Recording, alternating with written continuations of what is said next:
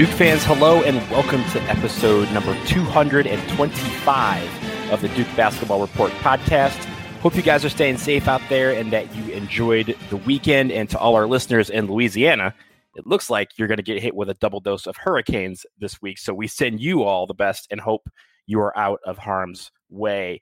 Donald Wine here. I am the host for this episode, still in Texas with my family, and will probably be here for another week plus as we attempt to move forward with life. And many thanks to all of you who reached out after last week's episode. I, I sincerely appreciate all of you for uh, your well wishes and your condolences. You know who else I appreciate? My two co hosts who are also here with me. First, Sam Klein is in Massachusetts. Hello, my friend. How's it going up there?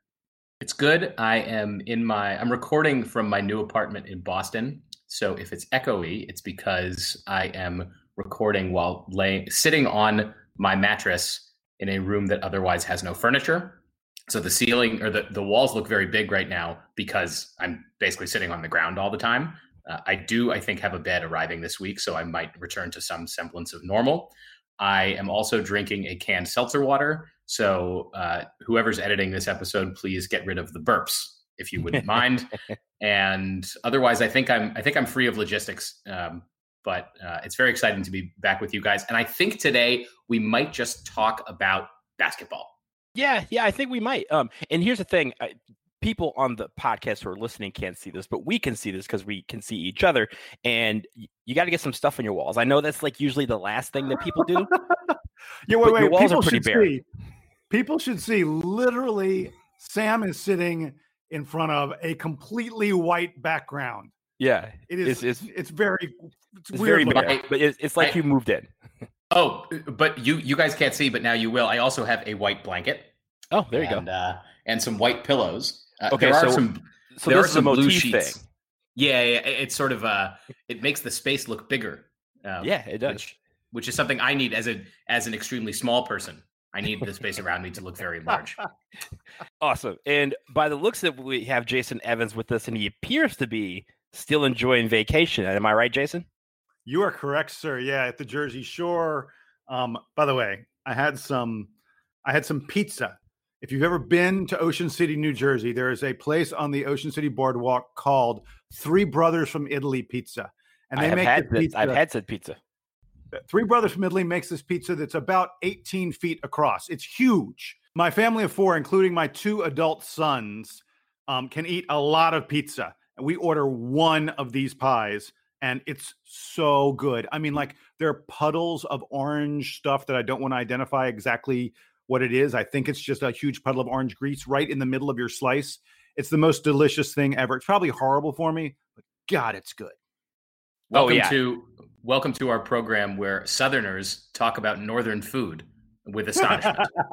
Wait, we're gonna do barbecue. I can do barbecue. Oh no no no! That's a, we're gonna have the own special Duke versus Kentucky podcast where we talk about nothing but barbecue. But this week we're gonna talk about basketball because we had some big news that hit the world over the last week. Uh, we're gonna begin with the biggest news, and it was a major get for the Duke Blue Devils. The number three player in the ESPN 100 for the class of 2021, Paolo Banchero, announced that he will be joining the Brotherhood next season and play at the Gothic Wonderland. Banchero is a 6'8, 230 pound center from Seattle and is the second player from the class of 2021 to commit to the Blue Devils, joining AJ Griffin. Jason, I will begin with you first. Tell us about Paolo Banchero and what he is going to bring to next year's team. So before I get to what he's going to bring, I want to talk about the fact that this was uh, this is something that just doesn't happen in recruiting. This was a huge shocker, a huge surprise. Duke has been involved with Banchero for a while, but no one expected him to commit at this point. There was no like, you know, most of these guys they go, oh, you know, here's my list of 10, here's my list of five, here's my final three, and they're laying it out over the course of time. Banchero hadn't done any of those things. It was just out of the blue that he committed. And the fact that he committed to Duke was even more surprising.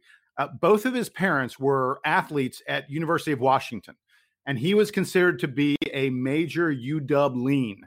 Now, he's good friends with Kennedy Chandler, a point guard prospect that Duke had been after. And when we did, uh, he went, uh, Chandler committed to Tennessee just a, a- about a week ago or so. And a lot of people thought that Banchero and Chandler would be a package deal and that Tennessee would get Banchero. So first there was this Washington talk. Then it was Tennessee. Kentucky has been pushing hard on this kid. This is a really good player, as I'll discuss in a moment. But no one, no one was picking Duke. We've been involved. We were talking to him, of course, but no one expected this to happen. And then out of the blue, he just says, Hey, I'm committing, and it's the Duke Blue Devils. So huge surprise in every aspect of, of the recruitment. But wow, what a major, major get for Duke. This is a extremely, extremely talented player. Jason, the the surprise nature of this commitment kind of reminds me of the Zion Williamson commitment from a couple of years ago, where there were other schools that were, you know, I, I think in Banchero's situation, it wasn't as clear between Tennessee, Kentucky, Washington, which of them was necessarily the front runner. There were kind of arguments for all of them, but for Zion, it was like he's going to Clemson.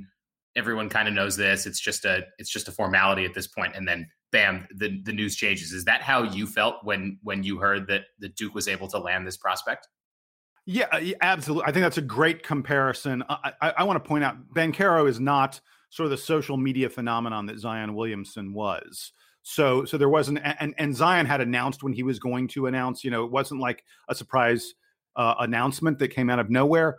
But but yeah, in terms of where you know, this was another case of a kid Duke was involved with but not considered to be the leader on. Um, and we got him. So I, I think that's a Sam, that's a perfect comparison and, and, and very apt I was going to say when it comes to the comparison, that was the first thing that I thought of, but this feels more surprising to me because at least Zion, we had an announcement date. We knew what his top three or four were.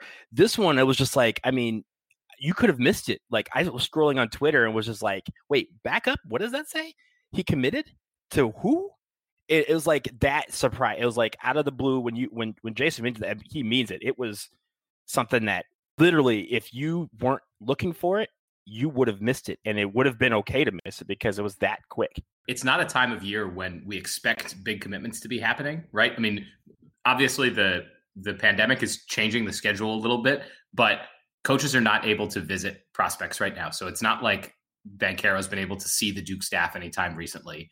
His high school sometimes there's there's a little wave of commitments that happen right before the high school season begins when players are like you know what? It's my senior year. I don't I like i know who i'm going to commit to. I just want to get it over with. So they'll they'll make that announcement maybe september october before their season starts. But right now high school seasons are all in jeopardy anyway. So it's not like that eh, soft deadline is imminent for him. So this was as you said, Donald, the, the, the timing was surprising, not just because it was a surprise that he came to Duke, but this is not a time of year when you expect a lot of commitments. So yeah, I, I was the same way where I saw the announcement on Twitter and I was like, wow, I, I, I remember hearing about him and knowing that he was one of the very top players in the class, did not think that his announcement was going to come so out of the blue like that. Well, and and the other thing about the announcement, and I promise folks, we're going to get to what kind of player he is in just a moment. but the other thing about the announcement is this was a really low key announcement. Like a lot of kids produce, you know, or they have someone produce a, a splashy video that announces things for them. A lot of kids, look, a, a kid like Banchero could have easily gone on ESPN to make the announcement, at least ESPNU to make the announcement live. Um, all, all he did was post a really simple, very rudimentary, like he said, I'm committed to, and then it just flashed up on the screen, Duke. And like, you know, with a couple, you know, animated things of, of him in a Duke uniform. But, uh, you know, in this social media age of guys producing slick videos and, and having really fancy announcements, this was very low key. Um, and, and I like that out of the kid. He, he, he's about getting the job done on the court. He's not about building this big, huge brand or all that other kind of, you know, extraneous stuff. So let's get to what he's like on the court.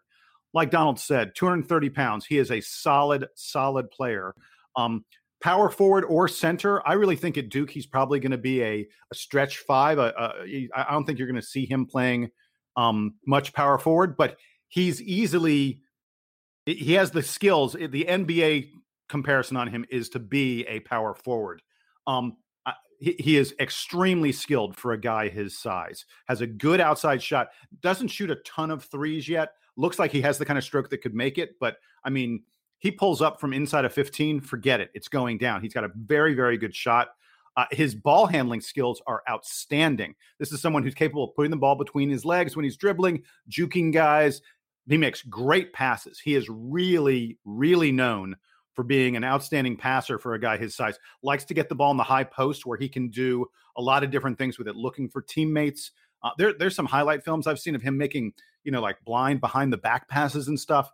Uh, th- this is a highly skilled player who comes in a physical package, 6'8, 6'9, 230 pounds, where he can play a lot of different positions and he's quick enough on the floor that he has been known to guard, like in high school, he guards the opposing team's best player. If their best player is a point guard, he guards the point guard. If their best player is a center, he guards the center. This guy can do a lot of different things on the floor. Duke fans, this is a big, big deal. This guy is going to be a huge impact freshman for the one year we get him. And yes, it'll be one year. He is an absolute one and done candidate. Jason, I'm glad that you highlighted the passing because I think that's a, a, a huge component for him. You know, it's you can get a a big who's six nine in high school and just bigger than everybody else on the court. And yes, he's going to have lots of dunks. And if he is coordinated enough to run down the floor, he will have breakaways. And and that's all well and good. The little bits of highlights that I've gotten to watch on Banchero tell me that he's a, a much smarter player um, than than just your your standard exactly. huge big man. Uh, he made a comment in I think it was to Paul Biancardi at, at ESPN about how Coach K wanted to compare him to Shane Battier which obviously gets us and, and any other Duke fan excited if we have more Shane Battiers coming down the line. Duke has had some success in the last few years with with passing bigs. Jahlil Okafor was a good passer. Um, Marvin Bagley, of course, was a great passer. So so it's not like Coach K doesn't know how to use a player like this.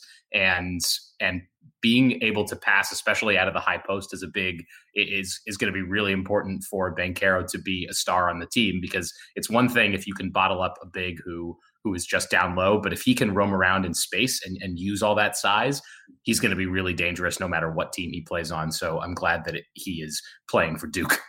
Yeah, the, the versatility is what stood out to me. He, you know, we saw a lot when you hear the word center you're thinking this guy's just planted in the post but he can shoot the three very well he like you said he can pass he can run the floor he can dribble he can do a lot of things and i think that versatility and that ability to be able to play anywhere is what Coach K was telling him that he can do. That you know the offense is going to be open for him to do his thing in the places that he feels comfortable doing them in. Uh, but one thing that I will note as we close this out is he did say on that Instagram live uh, that you mentioned, Sam, that he was going to work on recruiting Patrick Baldwin, uh, who is number two in the class, and Trevor Keels, who is a shooting guard out of Fairfax, Virginia, uh, number 15 in the class. Keels, I should note, goes to the same high school as Jeremy Roach did, who was entering his freshman year. So I think he's about to get the full court press uh, and the full weight of the brotherhood recruiting him over the next couple months. It'll be great if we can land those two to kind of round out this class and make it one of these classes that are on the lines, not, maybe not as hyped, but on the lines of uh, that that class that featured Zion, Cam Reddish, and uh, RJ Barrett. Yeah, I have to tell you, if, if we get Patrick Baldwin to go with Banchero and Griffin, and then Trevor Keels – it, it is it is very similar. I mean, very similar in terms of the positions that they play and the type of roles that they would play. It is very similar to what you saw when Duke landed, you know, the truly incredible Zion, RJ, Cam Reddish, and Trey Jones class. Um, and, and, and headed into next season, headed into next season, Duke expects, I think, the cupboard to be a little more full because there are a lot more guys coming in this season who, and, and we'll talk about this, I think, a bit when we get to to Matthew Hurt's development. But there are a lot of guys on the team this year who are freshmen who are not expected to be one and done. That, that percentage is much lower. So more guys who are going to stick around to help those, you know, the the sort of next crop of of superstar guys fill in really well. So as excited as I am for the 2021 season that we hopefully get to play, uh, 2022 is is going to look awesome for Duke, uh, even even just with the, the start that we have now.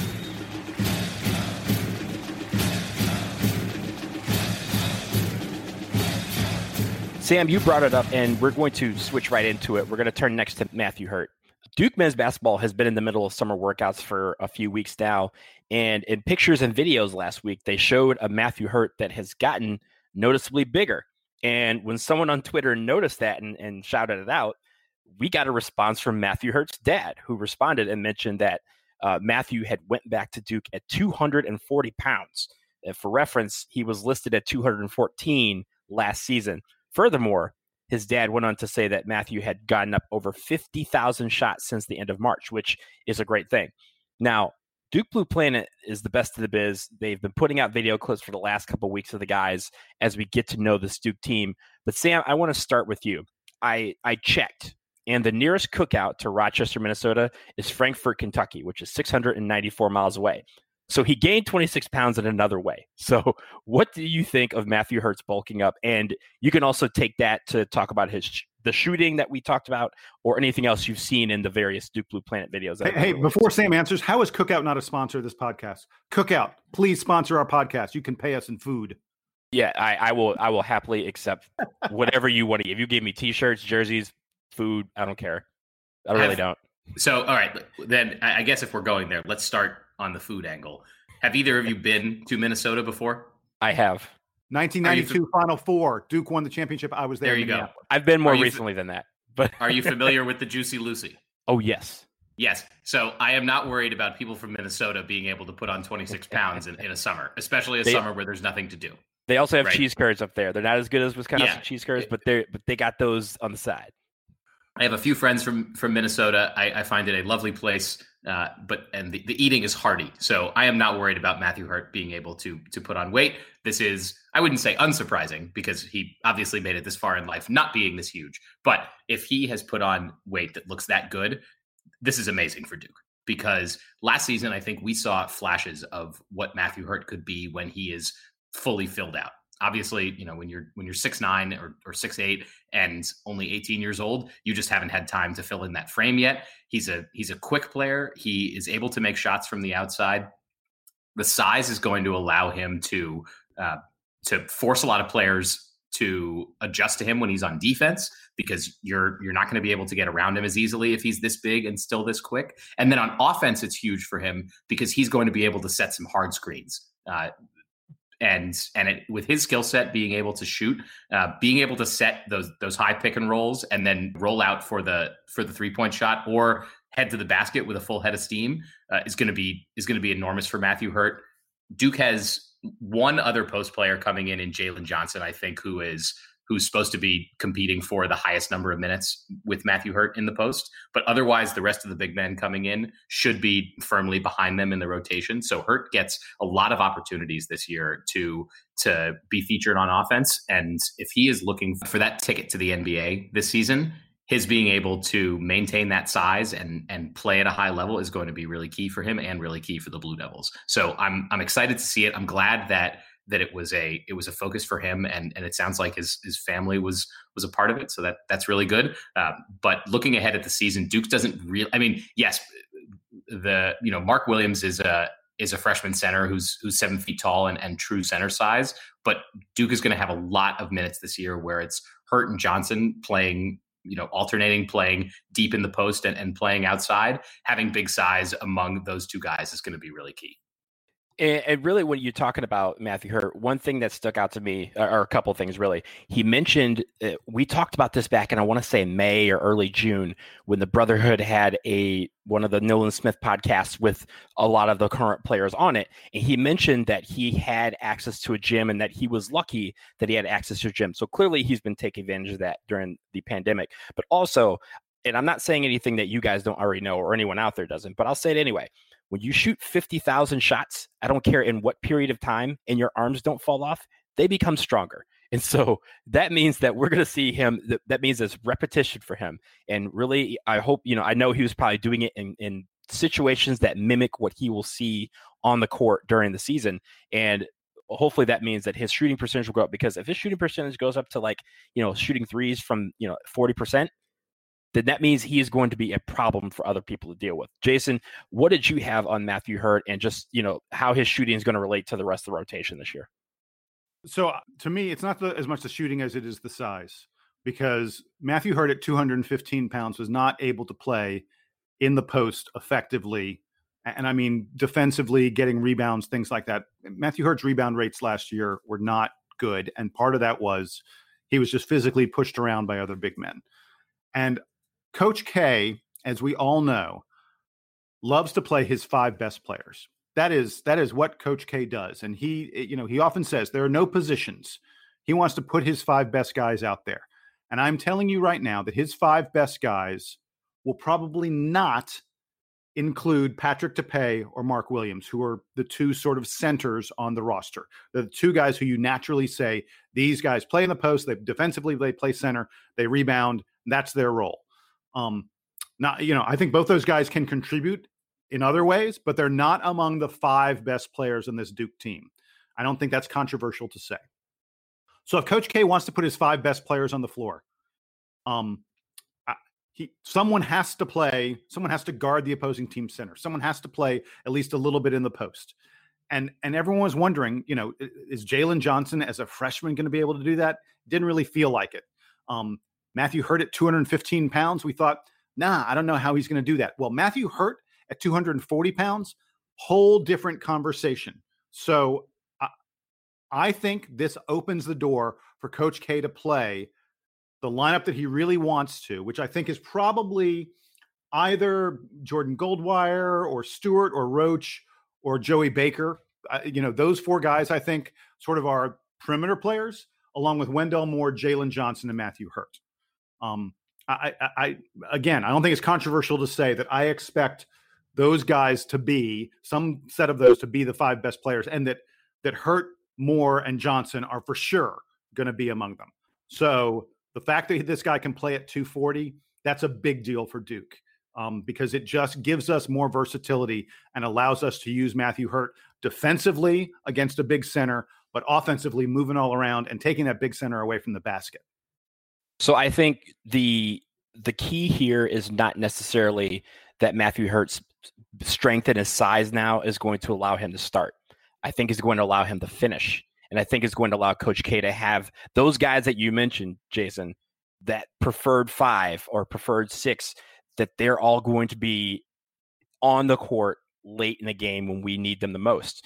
And if, you know, last year there were times where Matthew Hurt would have a great game, but we had to sub him out late in the games because he, his frame just wouldn't allow us to, you know, keep him in there for rebounding purposes, or whatever. But at 240, he's wearing down the other guy and the other guy is going to be tired at the end, and that's where he can shine. He shoots well from the line. He he can rebound well, and at 240, he should be able to pull down five six rebounds a game if he, you know, especially late in the game when we need every possession to count and every defensive stop to matter. So I'm really looking forward to seeing how that works out. Uh, and really, like you said, if if he's going to be a guy that's 240 and and shooting well, there's going to be no reason for him to not play 30, 35 minutes because there's going to be no opportunity for Coach K to say, ah, maybe we could take him off. He's going to make himself stay on the court, which I really love. God, is it great to talk about real actual basketball, guys? It really is. It really is. Donald, Donald, please tell me that we have more of it coming up after the break. We do. You know what? Coming up next, Wendell Moore takes on a new challenge, and Jason gets to ask me a few questions about it. We will talk about all of that after a brief break.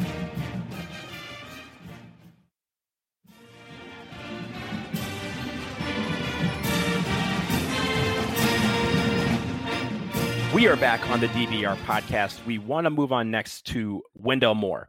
Last Monday, Duke basketball announced that the sophomore forward was one of 11 players named to the first ever advisory committee for the National Association of Basketball Coaches.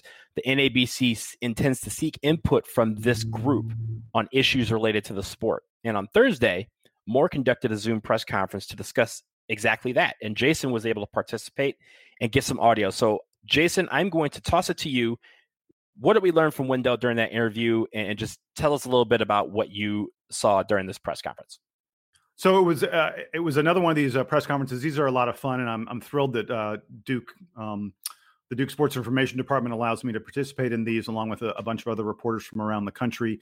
Uh, we all get to ask different questions of the players, um, and and Wendell uh, you know, was the focus of this one because of him being on this NABC player um, development coalition. That's what they're calling it. Um, so I'm just going to go ahead and let you folks listen to the interview. Uh, a couple of the reporters introduced themselves before their questions, but just know that these are all national reporters who cover Duke basketball. It, it, the the conversation really, uh, the the snippets you're going to hear starts talking about the the the player coalition that Wendell's a part of, and then we kind of move into a couple other topics, including what he's seen from his teammates thus far this year, early in practice. But here's the interview that we did, that I did, and a few other reporters did just a couple days ago with Wendell Moore.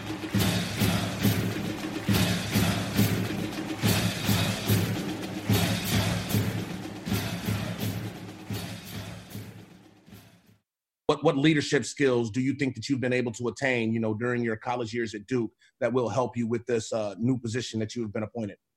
I probably feel like just for me, uh, just a chance to use my voice more. Uh, coach I always wants to be more vocal on the court, and have an opportunity like this um, just allows me to do that. I mean, this year I'm considered an upperclassman, but I'm still a sophomore. Uh, considering we have seven new guys on our team, um, so I really just all that together helps me become a better leader uh, in a whole. Hey, Wendell, Jim Sumner. Uh, you're trying to get some more specifics about this. What subjects do you want to see addressed by this NABC council? How do you see it playing out? What's the end game? Will there be a report? Will it be more informal suggestions? Just, you know, kind of get into the weeds a little bit and tell us what you want to see happen. I mean, obviously, this is just the start of something special. Um, we're kind of like the experiment group of guys uh, to hopefully uh, this become a larger thing and uh, hopefully kind of map it out to be kind of like the NBA uh, Players Union. Um, we kind of just want to have an input in everything that goes in with the college basketball, whether it's um, how we play our games, how many games we play, uh, the money that goes into it, uh, what happens to the players, what happens to everything. We just want the players to um, get treated fairly so they don't feel like like lose kind of interest in their sport early. That way, uh, you see guys going to the G League and things like that. We just want to have opportunity to keep guys in college because uh, college is obviously a one in lifetime experience, and, and we want to make it that way for all athletes. What were specific things you wanted to work on this offseason in, in preparation for this year? I would probably say the biggest thing for me wasn't wasn't so much like my my physical abilities or my my uh, ball handling, my shooting, my dribbling. Um, I think for me, it, it was more of a mindset thing. Um, just getting into my own uh, headspace um, where I can ultimately I play the game how I want to play uh, at my at my speed, at my pace. Uh, just developing a confidence that I felt that I was missing last season, uh, ultimately to make me a, a better player in the long run. Jason Evans, Duke Basketball Report. Um, a couple questions for you, somewhat related to COVID and and uh, you know trying to figure out how to play a college basketball season. There's been a lot of talk lately about the notion of perhaps putting college basketball teams into a bubble, like for conferences and then for the NCAA tournament. Is that something that you've thought about at all? Have you spoken to any um, you know fellow players about it? What do you all think about that as a possibility? Um, you know, even if it would maybe mean being isolated from everyone except for your team for several months. Um, I kind of feel like here uh, kind of what we're doing now. Um, obviously, we have the money to do that. Uh, some schools may not be as fortunate I mean, I can't speak for those schools again, uh, but obviously, I think the idea of a bubble uh, would be a really good idea, uh, just to isolate uh, all the teams who want to play against each other in that bubble and uh, keep things safe, uh, keep away from the public, just kind of keep us in our own area where we're able to play the game the right way and safely. So the, the follow-up that I had was um, related to the NABC committee. Wendell, have you talked at all to either teammates or other players about the issues that you specifically want to bring up? Um, have you been in communication with anybody since sort of this was announced for you? Because I'd love to know what you know the entire basketball community is sort of saying to you uh, uh about the things that you should you should talk about as you represent all of them. Uh, yeah, Def. I've been in contact with a lot of uh, my friends I have uh, like around the country in college basketball, and uh, more specifically, I've been in contact a lot with our team. And obviously, uh, the first thing everybody wants to say is money, money, money. Uh, everybody wants to get paid from this, and uh, that's a good thing. Uh, but also, the main focus is again uh, playing college basketball and and how it's going to be played, if it's going to be played safely, uh, where we can make it through a whole. I mean, it might not be a whole season, but however long the season's going to be, we want to make it the whole season with no stoppage. So we don't want to have to start playing, then stop, take a break, and maybe pick it back up or things like that.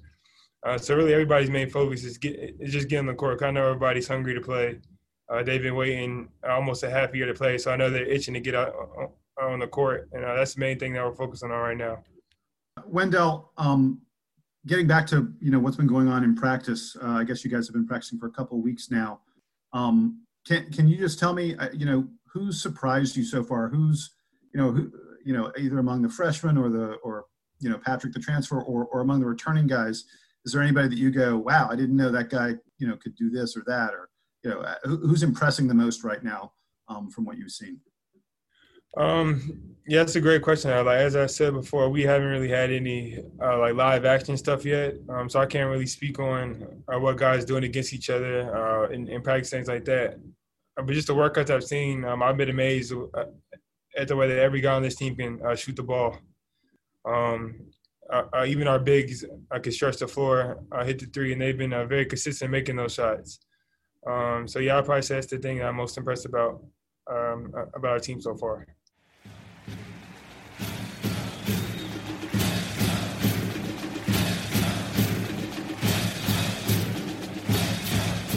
So I don't know how much you heard it on that um, in those little snippets, but one of the really interesting things to me that Wendell talked about was his own personal confidence. And uh, he, he brought this up a couple times in the interview, and I, I didn't have time to really include a lot of sound bites about it. But but he said he needed the game last year. He needed the game to slow down a bit for him, and and that he he needed more confidence in his own game to play better. He also talked a little bit about um, being injured last year. Remember, he missed the entire month of January. I think we forget about that, um, and that uh, it it impacted his. He'd never had an injury that had impacted him over such a long course of time, and that it was sort of lingering with him throughout the rest of the season. He really feels much more confident coming into this year. He understands his role as a leader. He knows what he needs to work on and what he needs to get better at. He says the game has slowed down for him some, and and you get the impression that he's very eager for the season to start because he knows that there are big things um, ahead for him, and he's very, very excited about that. He's also obviously very excited about his teammates. Guys, what did y'all hear that um, you thought was most interesting in the conversation with him?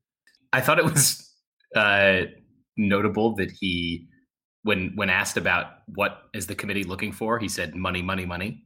Uh, I think showing the hand a little bit on on what the top top players are, are looking for, and and as we've said, I think the thing that's going to be most contentious about all of the the discussion about about player advocacy and, and player rights and all this stuff is that there is not an unlimited untapped pot of money out there that that the players are suddenly going to have access to. The money is going to come from somewhere else. And and as we're seeing the you know around the country lots of schools more schools announcing this week that they're that they're shuttering uh, non-revenue sports programs all of that is going to accelerate in the world where the where the donations and the marketing dollars and all of that isn't necessarily going to the athletic department and is going to the specific athletes. So uh, it's uh, it's neat that that he's on the committee, and it's neat that they've got representation. I, I, think they've got pretty good representation across different geographies, and and not all the players are from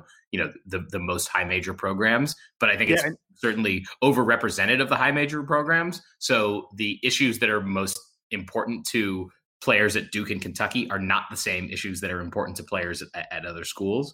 Those tensions are going to arise at some point, and and this is the starting point.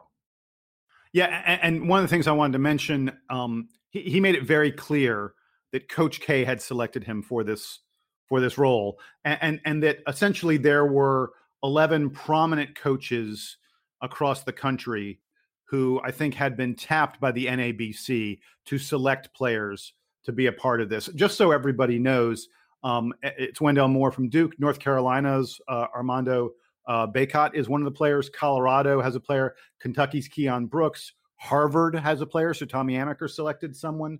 Uh, Villanova, Gonzaga, Michigan State, Texas Christian, TCU, Syracuse, and High Point.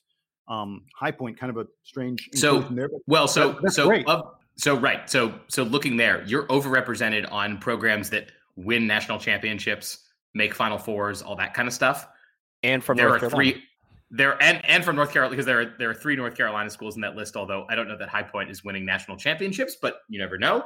Uh, that you know certainly things could change. Uh, Davidson had Steph Curry and they almost made a Final Four, so so anything could happen at any time. But the that list of schools is overrepresenting on on the players that that I, I don't I don't want to say that they feel aggrieved, but the players that probably have the most potential to earn money by playing college basketball and not a ton of representation from the 95 plus percent of schools that don't have any of these recognizable players the, the kinds of kids who yes maybe they could get some kind of you know personal advertising revenue because they're because they're doing pizza shops in their town in in their college town but but not much farther out from there. Uh, yeah, but it, you've got you know player from Colorado, player from High Point. We've mentioned Harvard, TCU. I mean, these are not these are not national title contenders, and they're going to have voices on this committee. And, and let's be clear that this committee is not making grand decisions. What they're going to try and do is give recommendations. Um, they're going to try and you know sort of come up with things that they would really like that they think represent all of college basketball, all college basketball players. Present them to the coaches because this is a committee formed by the NABC, the National Association of Basketball Coaches, and then hopefully have the coaches present them to the president and the administrators and the such. Uh, look, I don't know that there's going to be a lot accomplished by this committee, but at least it's beginning to give players a voice. And if players are able to speak, look, if Wendell or, or one of the other guys in this committee is able to stand up and say, "Hi there, I'm speaking on behalf of these other guys who represent, you know, hundreds of players across the country, and we think X." it carries more weight than anything the players have been able to do in the past. And that's, and that's why I thought that's why I thought it was interesting that you know, someone I don't know if it was you, Jason, or somebody else asked more about who he's talked to. I, I, think you might have brought this up. Who is Wendell Moore talked to? Because certainly it's not just the Duke guys that he knows. He knows yeah. The other players that he played against on AAU, who are probably all at, at prominent programs. But in high school, he probably played with a lot of players who are not high major players who who, who played throughout Division One and, and and even lower division college basketball, and presumably he's still friends with some of those people. And I would think the same is the case for for all the guys in this committee. They are talking not just to their own teammates. So Moore obviously talks a lot to his Duke friends, but he has friends he played with growing up, and they also are representing sort of a part of the constituency that you would think he's he's he's representing on this committee. That that, that that's the part of it that is most intriguing to me because that's where the fault lines are going to appear when when these discussions start to break down. Yeah, I think that was the one thing that stood out to me. There's a couple things, but that one was one. The fact that a lot of these a lot of these players from the bigger schools have that expansive network that they can tap into not just with AAU but with high school people they grew up with people that they went to college with people that they've known throughout the the conference. I mean it's not like our guys aren't talking to UNC players and UNC players are talking to NC State players. They all know each other very well. And you you want to be able to uh, use that network to get a nice base or round a well-rounded balance of what people are thinking and it's not just what people think in north carolina because what people think in north carolina is different than what people may think in texas which is why you have these guys from all across the country and hopefully we'll be able to create a, a give a better sense and really when it comes to the committee being formed now they're setting the wheels for the next one. I mean, it's not like we need to expect Wendell Moore to walk in there and start, you know, breaking tables and and and you know kick you know kicking people out of boardrooms he's going these guys are going to lay the groundwork for the next group that comes in and they're going to take that and build upon it. But the one thing that i also want to note that stands out is that coach k picked him. That tells me that coach k values his leadership. He values what he brings to the table and thinks that that is something that should be represented on a national level. And i think that speaks volumes about what Coach K thinks of Wendell Moore from a leadership standpoint, but also the kind of kid that Wendell Moore is, because he's going to be able to take that knowledge and take that confidence that he was talking about in the interview and bring that to the national level. Odds and, and that one, Wendell Moore odds that Wendell Moore becomes a sophomore captain on this team this year? Seventy five percent. Pretty high. I, hey, I think it's basically want, guaranteed at this point. One one more thing I want to mention, just really really quick. Uh, look, I know Wendell Moore has aspirations of playing in the NBA, and we know that it was considered after his freshman year, and and I think it's probably pretty likely that he goes after his sophomore year. But it would be really great if some of the guys on this committee were able to stay for a couple years and build on whatever it is that happens with them. I'm not saying that there's any type that you know that this means Wendell Moore is going to lean toward coming back or anything like that. But it'd be really great if he was able to take what he learns in year one and still be there in year two. Continuity is is a wonderful thing when it comes to starting committees. I know by example, having started a couple, you want to have someone on there that knows what the, the trials and tribulations you went through the year before, so that the year after is not as uh, as, as, more easy sailing. Uh, but it, it, doesn't necessarily have to be Wendell Moore. But I feel like some of those guys on the committee are in that same boat where they're thinking, okay, if a couple of us can take this knowledge and pass it on directly to the next group, we are be in a better spot than we were today. And if Coach K wanted a guy who was only going to be on the committee for one year, he would have picked Jordan Goldwire in all likelihood. So who knows? Maybe maybe this means something.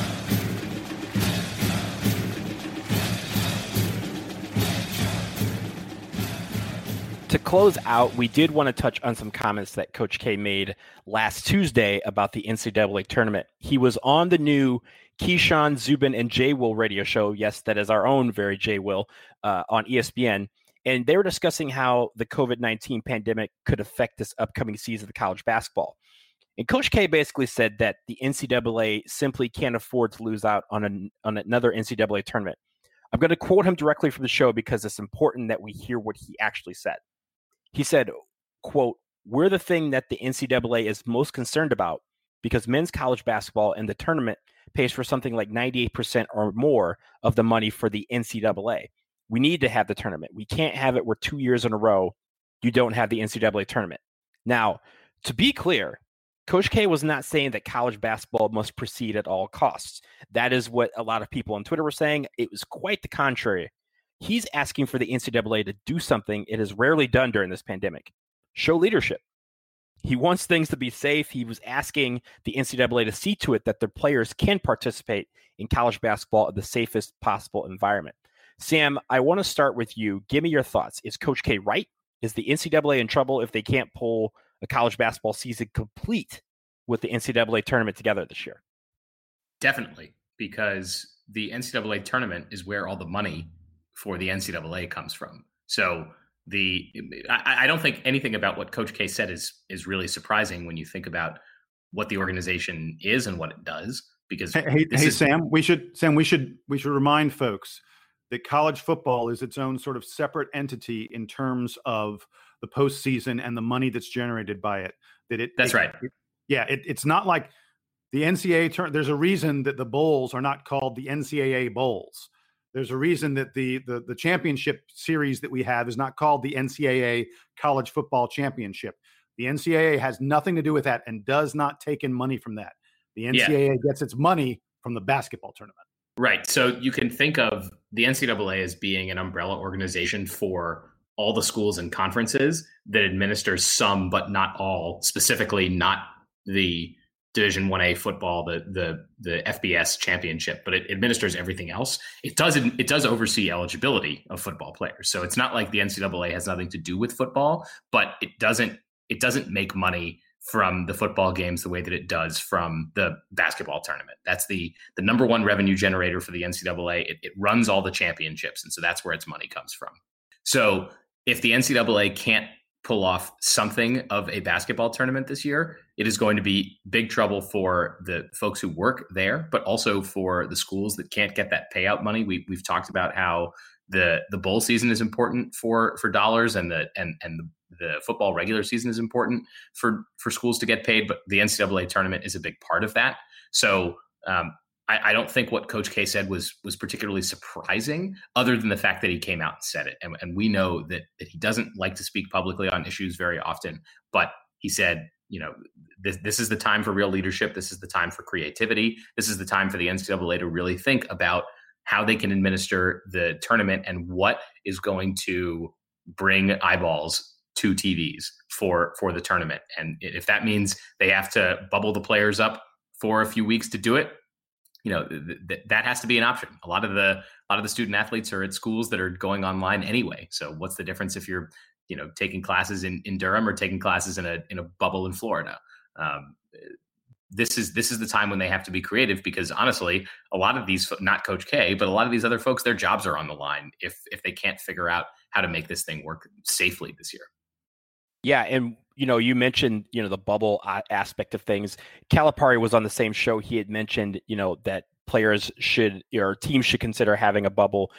Wendell Moore in his interview, Jason, I don't know if you picked this up, but he also mentioned that for the most part, the guys don't interact with anyone outside of the basketball program at this point. Uh, I mean, obviously things could change now that classes are starting up this week, but for the most part, he's saying that you know they haven't seen anybody but the basketball team, and that is in itself a little bit bubble.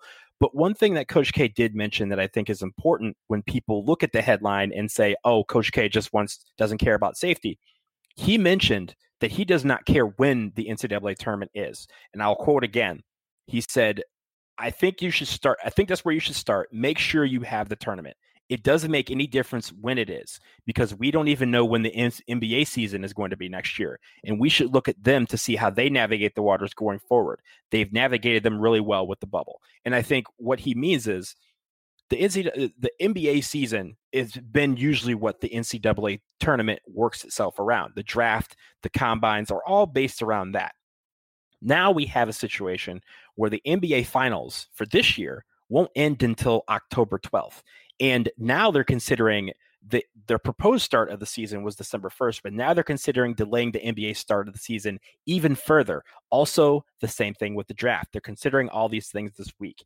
So, what will happen to college basketball? There's no need for college basketball to end in March if they're not going to have a draft or another season until next October or next November.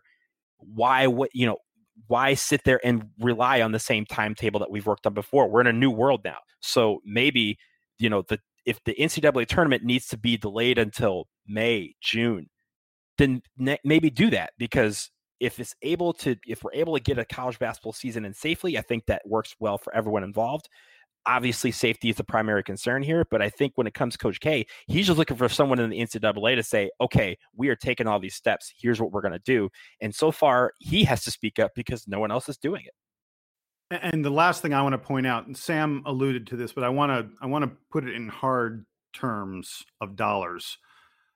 867 million. That's how much money the NCAA tournament, the basketball tournament generated in revenues in 2019 $867 million.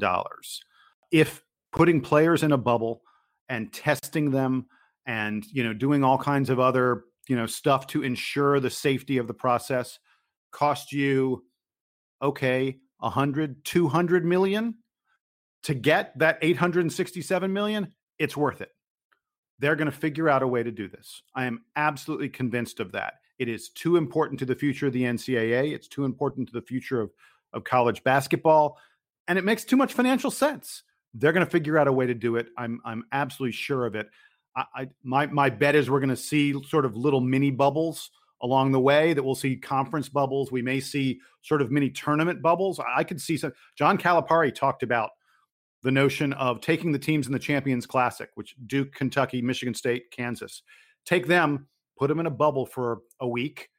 You know, you do some testing, you put them all together. Maybe maybe they play two games rather than one game against each other, and and and then that bubble breaks up. They go back to different places, and we form new bubbles with new sets of teams together. I, I think you're going to see that kind of thing happening across college basketball, and then eventually we will make our way to a tournament. Donald, I think you're right. I think the timing it may not be March, it may be May, and who knows what the world will look like then.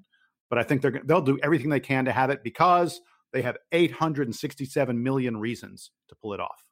And I think when it comes to the ACC, to close it out, the ACC might be in the best position of anybody uh, to create said bubble because they have the Greensboro Coliseum, which is not used by anyone, but is this basically, if you think about it, is is the de facto center of the Atlantic Coast Conference. So I think when it comes to that, the Big Ten doesn't have like a, a gym that they can use. They they use NBA gyms.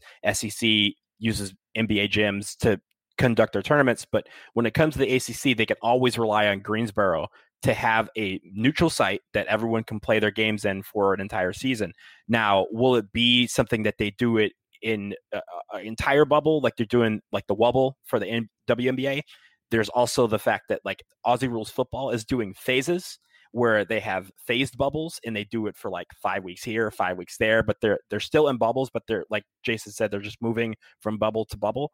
Uh, there's ways to do this, and it sounds like we will know by the middle of September how they're going to proceed. At least the NCAA's proposal on how they're going to proceed. So uh, we'll look forward to seeing that uh, at that time frame. But it's going to be interesting to see how they come up with a plan because it seems like if they don't do it, the, the teams will because the teams are not going to sit back and rest and, and allow the NCAA to force another cancellation of a season.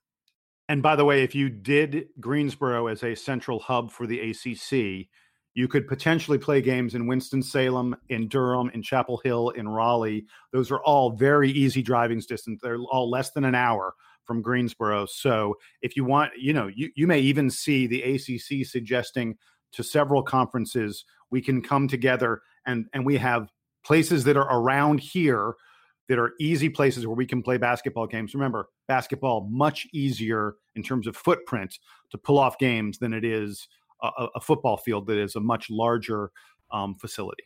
And with there's if if there's going to be no fans, which I assume if there's going to be a bubble, there will be no fans.